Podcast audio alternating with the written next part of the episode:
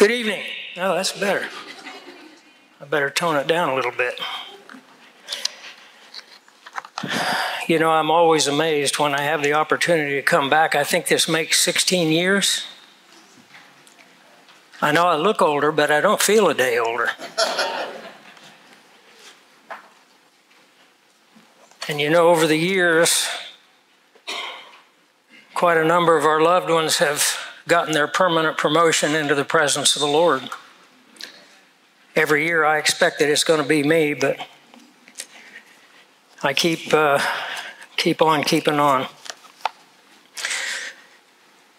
We're going to have the opportunity over this weekend to look at one of the most amazing books in the Bible and in the New Testament. The book of Jude is called the least studied book in the New Testament. In fact, there are many believers who really know nothing about the book of Jude except for the last two verses, which is called the doxology, and we'll have some interesting things to say about that when we get to it.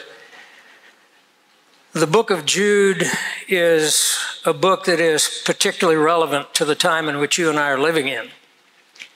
And so I chose the topic or the title of Essential Elements of Spiritual Warfare. But we're probably going to look at spiritual warfare a little bit different than what you might expect. And I've been studying this little book I've taught it before. I think the last time I went through it was at a camp in, uh, Susan was reminding me, I think 2013. Um, I've taught it a couple of times before, but you know, I've been studying on this book for weeks now. And today, Nan had to come into town and pick up all the notes and do a few other things, and I sat the whole day studying this book and jotting down. If you could see my notes, I have you have nice, clean copies, I hope. My notes look like that. And I keep adding and adding and adding, and I finally just put it all down. And I said, I can't even get through all the information that I have. I might as well just come to a stop. There's no way that I could even cover during the course of our time together the notes that I have in the printed pages that you have before you. I hope you have a a copy. We will be covering quite a few things that are not in those notes, so you might want to keep a pen handy. You may want to jot some things down. Um, I'm not really sure where our course of study and our time spent is going to lead because I don't know what the Holy Spirit has in mind until He starts directing me. Uh, I do want to begin before we take uh, time for a word of prayer to just thank those of you who keep us in your prayers and your thoughts, uh, particularly when we go on mission trips overseas. We just came back from an amazing trip to India. We had the opportunity to go into Nagaland, which, if you're not familiar, is way up in the north and east. It's actually only connected to India by a little strip of land but it is considered Indian territory. The people there are tribal people. The Naga people, there are about 26 different Naga tribes. We work in particular with the Yimchungar tribe. Um, this last trip was one of the most productive and amazing that we've had in quite some time. Uh, Nan and our granddaughter Emily, who just turned 19, went with us, and another young lady, a friend of hers by the name of Kyla. So Nan and Emily and Kyla stayed at the Bethel Children's Home in Tuensang, and they ministered to the orphan girls that are at the children's home while I went deeper into the mountains. Uh, I went to a remote, remote village. It's so remote that there's only been a road to it in about the last year. Uh, we had funds that were donated to build a church in a village that needed a church. And if you know anything about Nagaland, Christianity spread through Nagaland since the late 1800s. Uh, when a missionary by the name of Clark went in there and began to evangelize, they told us that he walked 160 days to get to the remote area. If you ever saw Nagaland or even pictures, you would know that it's all up and down some of the steepest country in the world. But his work planting the seed of the gospel took root and spread like wildfire through that whole area of what were at that time headhunter tribes. And the gospel has been so powerful in Nagaland that they consider themselves to be a Christian people. And so we were able to dedicate a church. I then had two days to spend teaching the pastors from about three or four surrounding tribes uh, as they came together in that remote mountain place. After that, I went to the theological college, and I don't name some places and some areas that we go into on purpose because, number one, you wouldn't know where they are anyway. Uh, number two, persecution is increasing around the world. Christians are suffering tonight. Christians in Pakistan are being severely persecuted. Many of you know Faisal, who is often here with us, and of course, uh, Carrie is here, but Faisal is in Pakistan, and there has been tremendous persecution going on in Pakistan right now.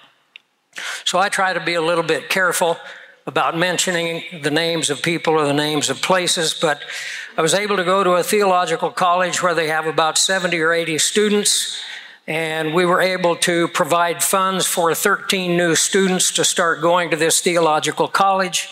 We were able to provide a bonus, uh, totally unexpected little boost to the staff that live out in this remote place and dedicate their lives to the training of these young men and women.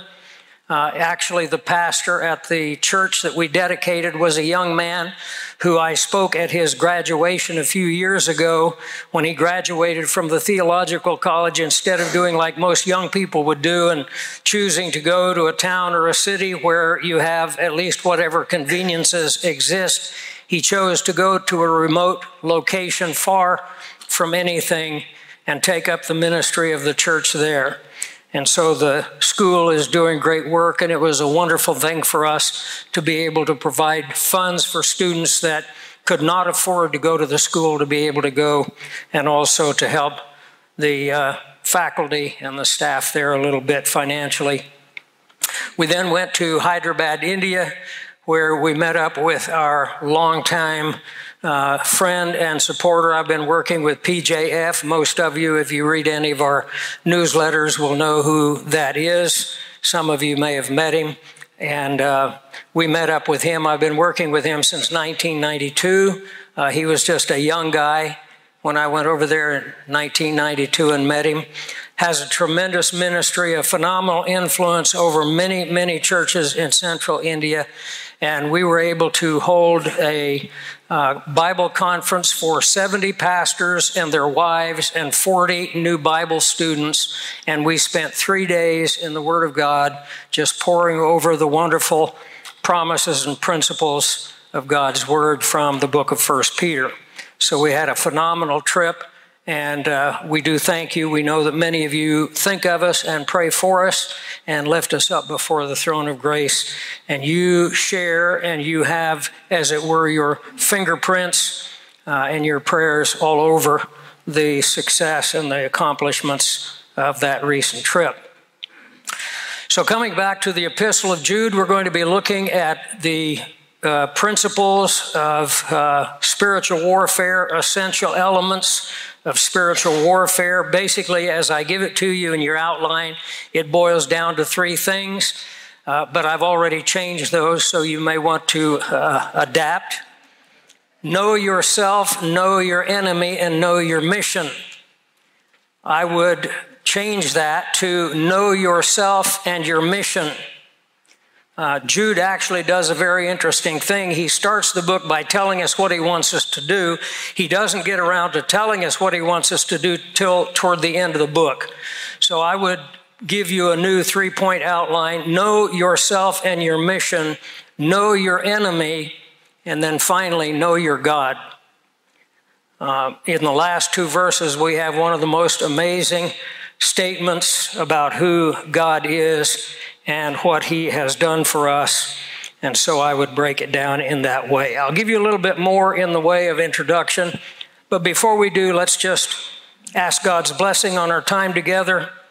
We pray that He will post around this facility and this gathering mighty angels because we know that the enemy is real. We know that the conflict is intensifying on every front.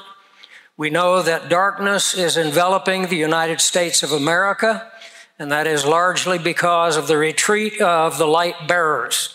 When the light bearers retreat, the darkness expands. And therefore, our challenge uh, during our time this weekend is for each of us to learn how better, as Jude says, to contend for the faith. So let's ask God's blessing, and then we'll get into our study in the book itself.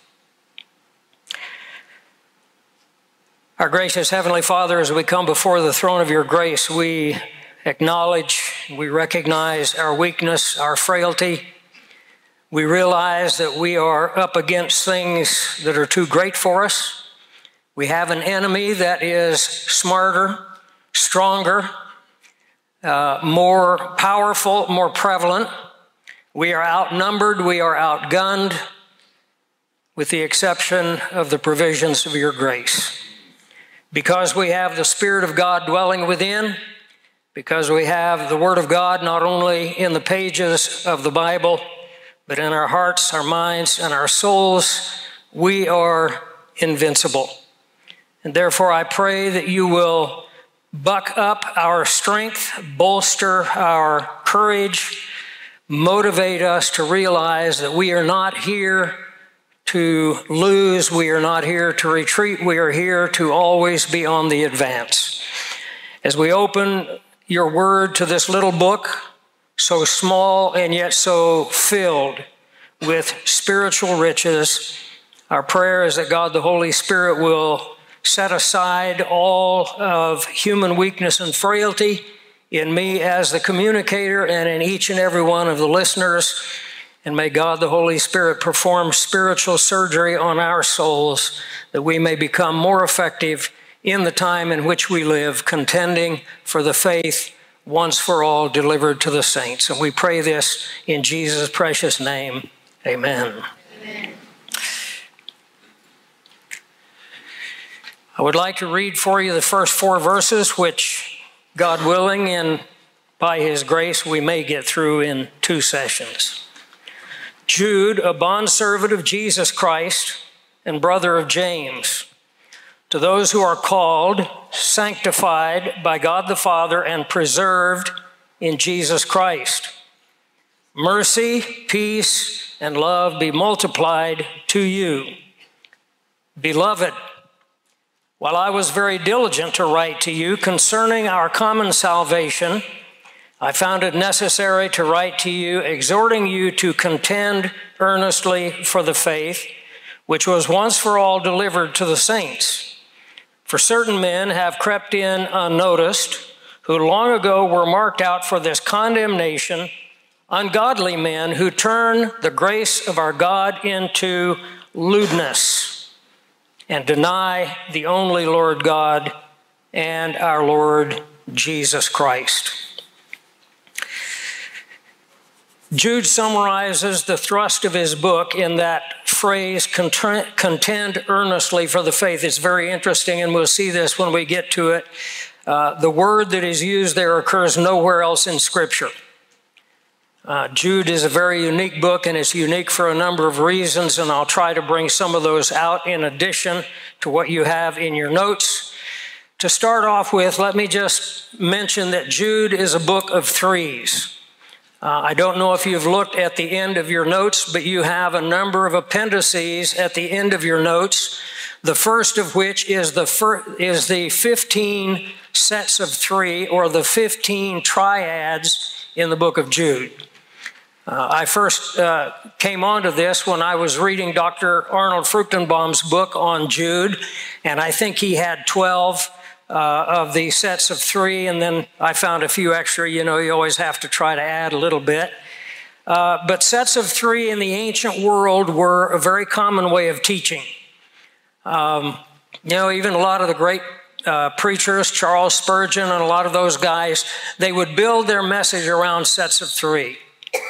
There seems to be something about sets of three that is able to lodge in people's minds. We're able to grasp it, we're able to remember it, uh, and we're able then to take advantage and implement it. Paul, of course, uses it. You're familiar with his faith, hope, and love in 1 Corinthians 13 13, but believe it or not, I've found at least, I think, six or seven different passages in Paul's epistles where he strings those three together, sometimes closely together, as in faith, hope, and love, and sometimes he'll uh, spread them out a little bit. Uh, as in Romans chapter 5. If you look at Romans 5, verses 1 through 5, you might be surprised to find in that magnificent section of Scripture faith, hope, and love. And sometimes uh, he'll change faith, love, and hope. But of course, faith always comes first. Uh, we find the same thing in the book of James. Uh, James builds his book around threefold exhortation. In James chapter 1 and verse 19, he challenges us to be swift to hear, slow to speak, and slow to wrath. So, this was, as I say, a very common tool of teaching in the ancient world. And you'll be able to look through all of the threes. i will uh, point out some of them as we go through. I'm not going to try to point out all 15 of them. Uh, William Barclay says that the Greek of Jude is rugged and forceful, and I would say that's uh, pretty good, except that it's probably an understatement. It is most powerful the language that he uses. By the time Jude wrote the book, it was very likely that the Apostle Paul, the Apostle Peter, and James, his brother, had already died in martyrdom. Now, if you read many commentaries on the book of James, you're going to find many people who are going to say Peter copied the book of James. And we'll see the parallels between the book of, or they copied the book of Jude. We'll see parallels between the book of Jude and 2 Peter chapter 2. Uh, however, Peter did not copy Jude, Jude copied Peter. And there's a reason for this. Uh, and the reason I think is uh, really many faceted. Peter was an apostle, Jude was not. Uh, Jude is writing because there's a vacuum. Uh, Jude mentions the faith that was once for all delivered to the saints. He talks about remembering the words of the apostles who had gone before. I think that he probably stepped, possibly in a, almost an unwilling or reluctant way, into a position of leadership because of the tremendous vacuum that had been created through persecution in the early church. And with the death of Paul, Peter, and James, uh, there would have been a great cry for strong and powerful leadership, and I believe that he stepped into that. The false teachers, uh, which is uh, really uh, probably the bulk of the book uh, dealing with that topic, uh, were uh, actually mentioned earlier. He says that they were marked out beforehand, and we're going to find some very interesting things about just how far beforehand they were marked out. But of course, the Lord Jesus in Matthew 7 and verse 15 and then followed by the Apostle Paul in 1 Timothy 4, verses 1 through 3, that being followed by Peter in 2 Peter chapter 2, verses 1 to 22, and 2 Peter 3, verses 2 through 4, had been warning their coming they're coming. The savage wolves are going to come, even from among yourselves, Paul said. There are going to be men who are going to rise up teaching perverse things. In other words, there would be those who would come from the outside as unbelievers. There would be those who would come from the inside who were believers but got led astray. And that's actually what we have going on very much in the body of Christ today. Uh, there are many who were once very uh, clear, very sound in the Word, uh, and they have since uh, drifted terribly from the truth. And then there are those who have wormed their way in from the outside. Uh, who are not even believers, uh, but they found out that it pays good, it gets them a lot of attention, they can sell a lot of books, and uh, so it's become a business, unfortunately, to many. Talking about the sets of three, I'll just mention, and again, this is written in your notes, that St. Patrick taught the Irish to look at the clover leaf, which is three. If you find a four leaf clover, that's rare. That's why it's considered to be lucky for who knows what reason. Um, but St. Patrick taught the Irish to see in the three leaf clover a symbol of the Trinity. And he did this because they were humble and they were simple people, and he wanted to have in front of them at all times a reminder of the Father and the Son and the Holy Spirit. And so as we go through the book of James, it's going to be almost like we're walking through a field of clover. We're not going to tiptoe through the clover but we'll be seeing some of the sets of three uh, that are going to come through. What I want to talk about in the time that remains, and it's rapidly dwindling, uh, is verse 1 and 2. I could spend the entire weekend on these two verses. Uh, they are forceful and rugged. They are filled with treasures and riches that unfortunately we too often overlook. One of the things we need to be reminded of we know, anyone who studies language knows that words have meaning. And we know that when the meaning of words begins to be tampered with, you begin to derail a culture. Uh, cultures the way of thinking, the way of doing is built on words. Words are so very powerful. I'm sure you've heard many times that sticks and stones will break your bones, but words will never hurt you. But of course, all of us know that there are words that can be spoken that can do much more damage than sticks and stones would ever do. Words have power. Words facilitate thinking. Words build common cultures. And when we begin to manipulate words, when we begin to change words, and it's going on all around us in our society today, what you basically have is a concerted effort to destroy a culture. When people no longer speak a common language, when people no longer use words the way those words have been used for generation, and language does change, language develops. Uh, there are figures of speech, for example, that we use in the United States. And if you go to Australia and you use that figure of speech, they're going to look at you like, what in the world does that mean? But then, of course, they're going to use an Aussie figure of speech, and you're going to look at them and say, that's crazy. That has no meaning at all. To them, it is filled with meaning. To us, the figures of speech that we use that have come down to us through generations and the combinations of words and so on can be very, very powerful. We need to understand that when we come to the Bible, we are dealing with a unique use of words. Uh, ultimately, God is the author of language. People like to argue what language did they speak in the garden and what language will we speak in heaven. Well, I'm not really too worried about. I'm just worried about us being able to communicate in the present day, which, if you have grandchildren, you know how difficult that becomes because they often have adapted and adopted now ways of speaking, figures of speech, and phrases that are completely alien to those of us who are a little further down the track. When we come to the Bible, we need to understand that God invests words with meaning. We need to understand that words in the Bible must be interpreted within the culture of the Bible. We often hear the statement that the key to interpretation is context, and that's true. We often hear it said jokingly that the key to interpretation is context, context, context. That is also true. But unless you understand what that means, it doesn't hold much significance to you. When we say context, context, ton, context, we're talking about historical context, we're talking about cultural context, and we're talking about linguistic context context. And so when we come to the Bible, we will often see words that we use today in ways other than what they may have been used in the time that the Bible was written. Another point that we often make the Bible must be interpreted in light of the time in which it was written, and that is so very, very true. Uh, we're going to be in the Arizona conference, which is the first weekend. I'm glad to hear that some of you are going to be there with us.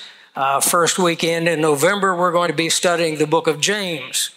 And in the book of James, we're going to be dealing with a topic that will probably puzzle a few people because the theme for the Arizona conference is the salvation of the saints. And I could say to you tonight, as uh, Dr. Radmacher used to jokingly say, and I, I always love to see the uh, reaction of the audience or whatever group he was talking to when he would stand up and he'd say, I hope that some of you are going to get saved tonight. And of course, people would go, yes, that give them a, you know, kind of a warm and wonderful uh, spiritual feeling that maybe somebody's come in here tonight as an unbeliever and they will come to faith in the Lord Jesus Christ. And of course, that's contained within that idea. But then he would give it a little bit of a different inference when he would say, Not only do I hope that some of you get saved tonight, I'm here hoping that I will get saved tonight. Well, then, of course, everyone's scratching their head. Well, you're Dr. Radmacher. You know, you've been a college professor. You're a brilliant Greek scholar. You're an author of many books. What in the world are you talking about? You hope you get saved. Well, he was simply utilizing the word saved in the way that it's used in the book of James. James is much misunderstood, and a lot of wrong teaching, a lot of injurious teaching comes out of the book of James because people do not realize that the word save doesn't always mean eternal salvation. The word save is used in the simple sense of deliverance. When you read in the Bible about the word saved or salvation, you should always look in the context and ask yourself, who is being saved and what are they being saved from? Well, the word save is used five times in the book of James and it is never used of eternal salvation. That may shock you. But once you begin to realize that and you begin to look at the context within which James uses that word save five times, you begin to realize he is not talking about the unbeliever coming to a saving knowledge of Christ. He is talking about erring believers and ignorant believers and weak believers being delivered from their ignorance and their error and their spiritual weakness. And we all need that. And I have to tell you, as I've been studying on the book of James, uh, it's been a real challenge to me. I've probably come under more conviction as I've opened the book of James and begun reading it. And, you know, he talks about receive with meekness the engrafted word which is able to save your souls. That is a statement to a believer. You say, no, wait, saving your souls is talking about eternity. Well, once again, we have to look at phrases the way they were used in the ancient world. If you rescued a child that was being swept away in a river, the common way that the Greeks would express that is you saved a soul from death. Because they used the word soul to refer to the life. You saved a life. We would say, for example, if a child began to run out into the street, we would say, I saved that child. No one would think that you had given that child eternal life. But we just have a little bit of a problem. We're 2,000 years from the early church, and we find it a little bit difficult sometimes to adapt to and adopt their phraseology. So, Here's your first set of three. Are you ready for the entrance to the book of Jude? Jude identifies himself three different ways. Jude, a bondservant of Jesus Christ and a brother of James. Not going to spend a whole lot of time on this, but Jude literally in the Greek is Judas. Why do we write it as Jude and not Judas? Well, because there was a guy by the name of Judas that did something that was horrendous. He betrayed his Lord and his Savior. And therefore, we don't want to identify Judas with Judas. One is Judas Iscariot. There was another Judas among the apostles, and he was introduced uh, at uh, certain points in Scripture as Judas, not Iscariot. In other words, we don't want to mix these two up. And why is this important? Well, it's important because you have a name. and your name means something. And when you're given a name, the Hebrews believe that your name was chosen by God before you were born. They believe that God would guide the parents to name that child according to some quality or characteristic or purpose that God had for that child. I would encourage you to find the meaning of your name. Now, if you happen to be named Benedict Arnold, you may find it difficult. But I'm bringing all this up for a very important reason. Judas is only Judas if he's Iscariot. What does your name mean? Here's the point that I want to make in the very first word in this book. Your name means what your life makes it mean. It is not what someone else did with that name. It is not the reputation that someone else gave to that name. You may be named for someone great and you may ride for a lot of years in certain social circles because you carry a name that is a name that is associated with honor or courage or greatness or something else. That's not what your name means unless you invest that name with that meaning in your life. I want to challenge you to consider the meaning of your name, and I want you to make your name mean something. Make your name a name that will bring honor to the Lord Jesus Christ. So, Judas, Judas, of course, Judas in the Greek comes from Judah in the Hebrew, and you'll remember Judah, of course, was the royal tribe. How interesting that Judah was the fourth son of Jacob. His name means praise, and therefore a beautiful and a wonderful name. And our Jude or our Judah was the fourth son of Joseph and Mary. So Judas or Jude, a bond servant, a born slave of Jesus Christ. Jude or Judas sees himself as a slave. But I think not only he, but I think his brother James also would have this in mind. Not just a slave, not just a bond servant or a born slave, but I think they invested it with a much higher meaning. And I think this is why they use this as their identification, not as many people would today. I mean, if you were, uh, Jude today and you were the half brother of the Messiah, you would be writing books and making millions. What I saw growing up with Jesus, what it was like growing up with Jesus. Uh, that is not the attitude that he takes. Uh, I'm sure you're familiar with the fact that both James and Jude were not sure about the other two brothers. There's no indication whether they believed or not. But James, the oldest of the brothers born after Mary gave birth to Jesus, Jude, the fourth of the brothers, and then at least two sisters uh, that came along. James and Jude identify themselves not as half brothers of the Messiah, but slaves of the Lord Jesus Christ. But again, I point out this. Uh, little improvement on the reference to the slave, a pierced ear slave. You'll remember the custom that was given in the ancient world, Deuteronomy 15 17. That's not in your notes. You might want to jot it down. That was where the slave that loved his master, uh, his time of uh, remission had come, his time to be set free, but he loved his master and he said, I want to remain under my master.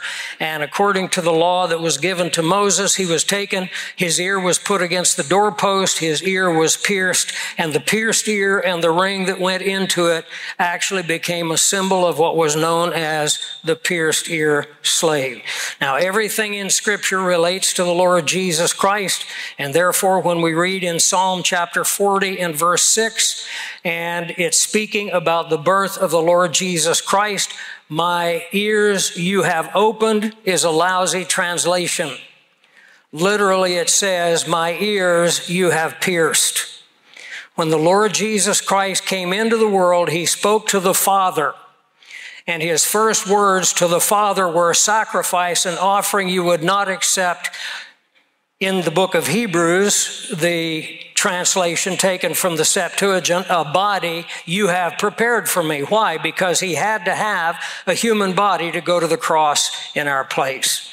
But the Hebrew of Psalm 40 and verse 6, my ears you have pierced. You'll read it as, my ears you have opened. So Judas, not Iscariot, rather Judas, a bondservant of Jesus Christ, and brother of James. And of course, brother of James would have immediately identified him. Critics, once again, try to make this another Jude found somewhere else in the Bible, but we know this is the half brother of the Lord Jesus Christ and the only one in the New Testament mentioned as the brother of James. James, the author of the book of James. Notice to those who are called, sanctified by God the Father, and preserved in Jesus Christ. These three words and phrases are progressive. I want you to see the progression. There is a calling. And as a result of the calling, there is sanctification. And as a result of sanctification, there is preservation, or what we would call security. The three words are connected.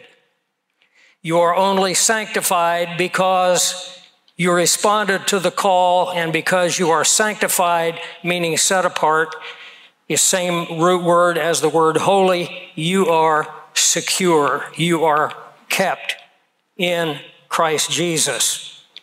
I'm going to talk a lot about the call. I'm probably not going to get to it uh, in this particular section. Uh, some of you will have in your English translation, do any of you have called, beloved, and preserved? Some of you will have called, beloved, and preserved. Uh, some of the texts have uh, that variant, but really uh, they relate to the same thing. To be sanctified is to be set apart. Now, I'm going to use a lot of marriage terminology. And the reason I'm going to use marriage terminology is because the doctrine of election is predominantly not understood in this country today because it's been divorced from marriage terminology. When a young man finds a young woman and makes a proposal to that young woman and she responds, they become engaged, or in the ancient world, they would say betrothed. She was sanctified. She was set apart. She was set apart to that young man.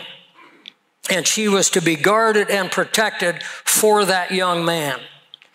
And because she was set apart, she was also his beloved. Do you see the connection? Set apart, beloved. I think that's probably why the variant has crept in there. And we're going to look at that uh, a little bit more as we go along. But I want to, I'm, I'm trying to be mindful of the fact some of you have worked all day and I do not want to uh, wear you out.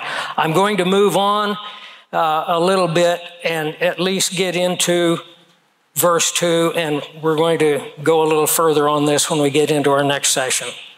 We're not done by any means, don't worry. We still have another set of threes. Notice the three called sanctified, preserved.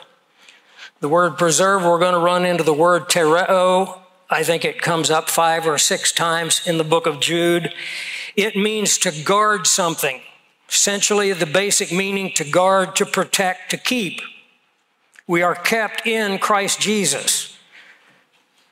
Paul, of course, uh, being a master of language and a master of grammar, invested the simple little phrase in Christ with vast doctrinal and theological meaning. Uh, if you don't understand at least some of what Paul means when he uses the phrase in Christ, and by far his most popular phrase, in Christ. That little phrase contains a trainload, a shipping container ship, if you've ever seen how big they are, full of New Testament significance, what it means to be in Christ. Well, here Jude, who no doubt read the epistles of Paul, has told us that we are preserved, we are kept, we are safe in Christ Jesus. Why are we safe and secure in Christ Jesus? Because we are sanctified. What does it mean that we are sanctified? We are the objects of the infinite and the unfailing love of the Lord Jesus Christ. If you and I could ever get a hold of, get a grasp on, get uh, wrap our minds around, however you want to say it, the love of Christ that surpasses knowledge. When Paul uses that phrase, he is talking about something that is of such vast spiritual scope that even his great mind, with all the revelation that he had been given, was still incapable of grasping the significance of the love of Christ. So much, my friends, that is taught today diminishes the love of Christ. So much that is taught today militates against the love of Christ. Once you have trusted Christ as your Savior, whether you realize it or not, you just accepted a proposal. And when you accept that proposal, God the Father sets you apart for a very special purpose. You have now become not only a child of God, a son of God, a member of the royal family, a believer priest, but you have become a member of the bride.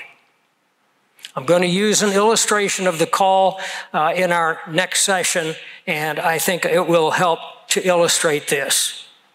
But if you can whether through some movie you saw, some book you read, or hopefully even a grasp of New Testament scripture, if you have some idea of the love that Christ has for you, He proved it on the cross when He paid the penalty of our sins. He proved it on the cross when he died for those who would reject him. Remember, we read down there in verse 4 they deny, they twist and distort the grace of God, and they deny his, the love of Christ. They deny the Lord who bought them, as Peter says. We'll probably see that tomorrow morning. Do you have any idea the love of Christ that rests on you? Do you have any idea when you go through your life beating yourself over the back because of your sins, how much you are really rejecting and repudiating the love of Christ? The love of Christ is vast beyond your wildest imagination. It is stronger than you have any idea. It is purer than you can even imagine. It is infinite. You are not going to stop him from loving you. You may stop him from being able to bless you. You may stop him from being able to accomplish his will in you.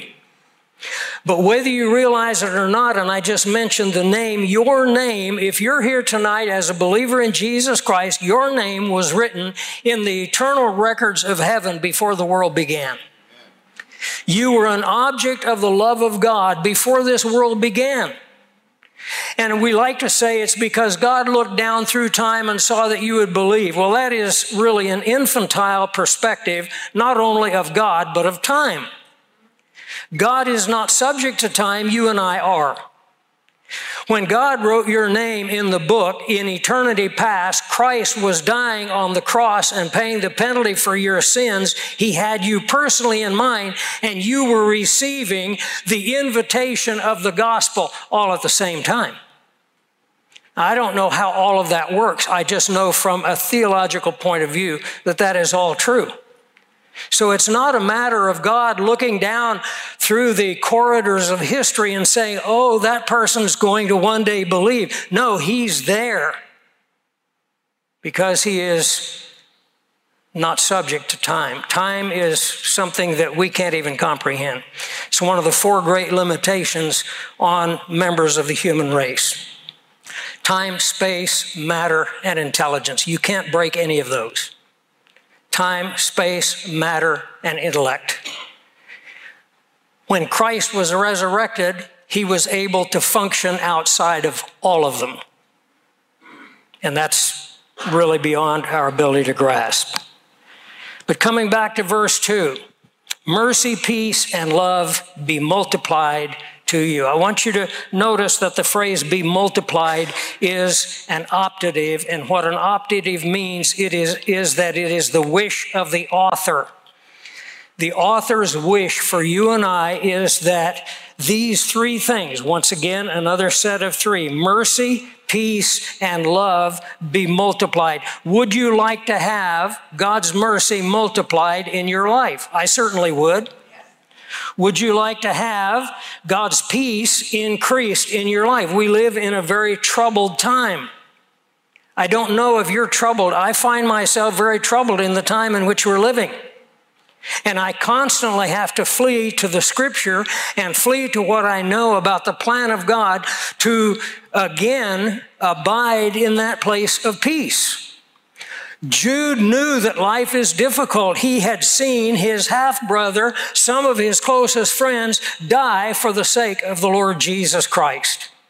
He knew that life was difficult. He knew that being a Christian in the ancient world was very unpopular. It could be hazardous to your health. And yet, his wish expressed to us is that mercy and peace and love will expand in our life. But I want to tell you something even more wonderful and more important, and that is that it's not Jude's wish, it's God's wish for you. If you have responded to the gospel of Jesus Christ, you have been sanctified and you are beloved. You have been set apart for a purpose. God has a plan for your life, and His love is on you at all times.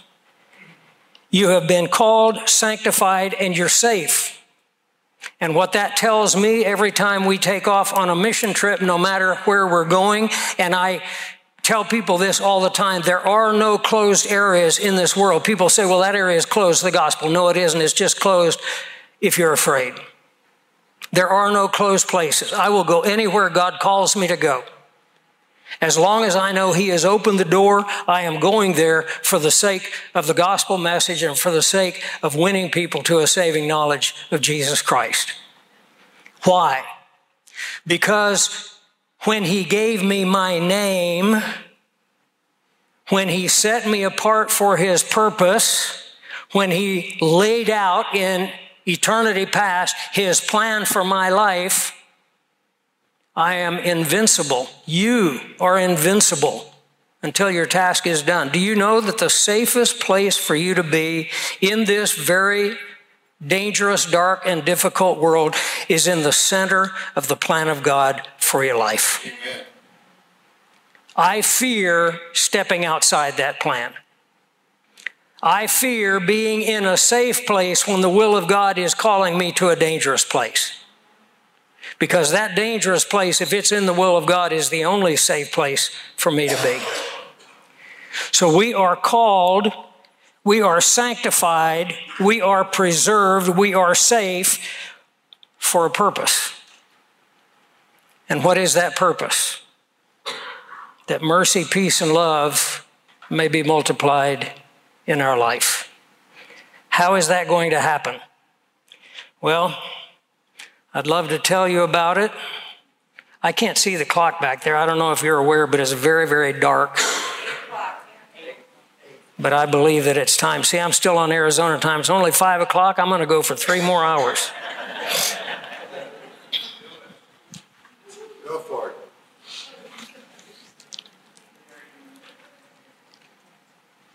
it.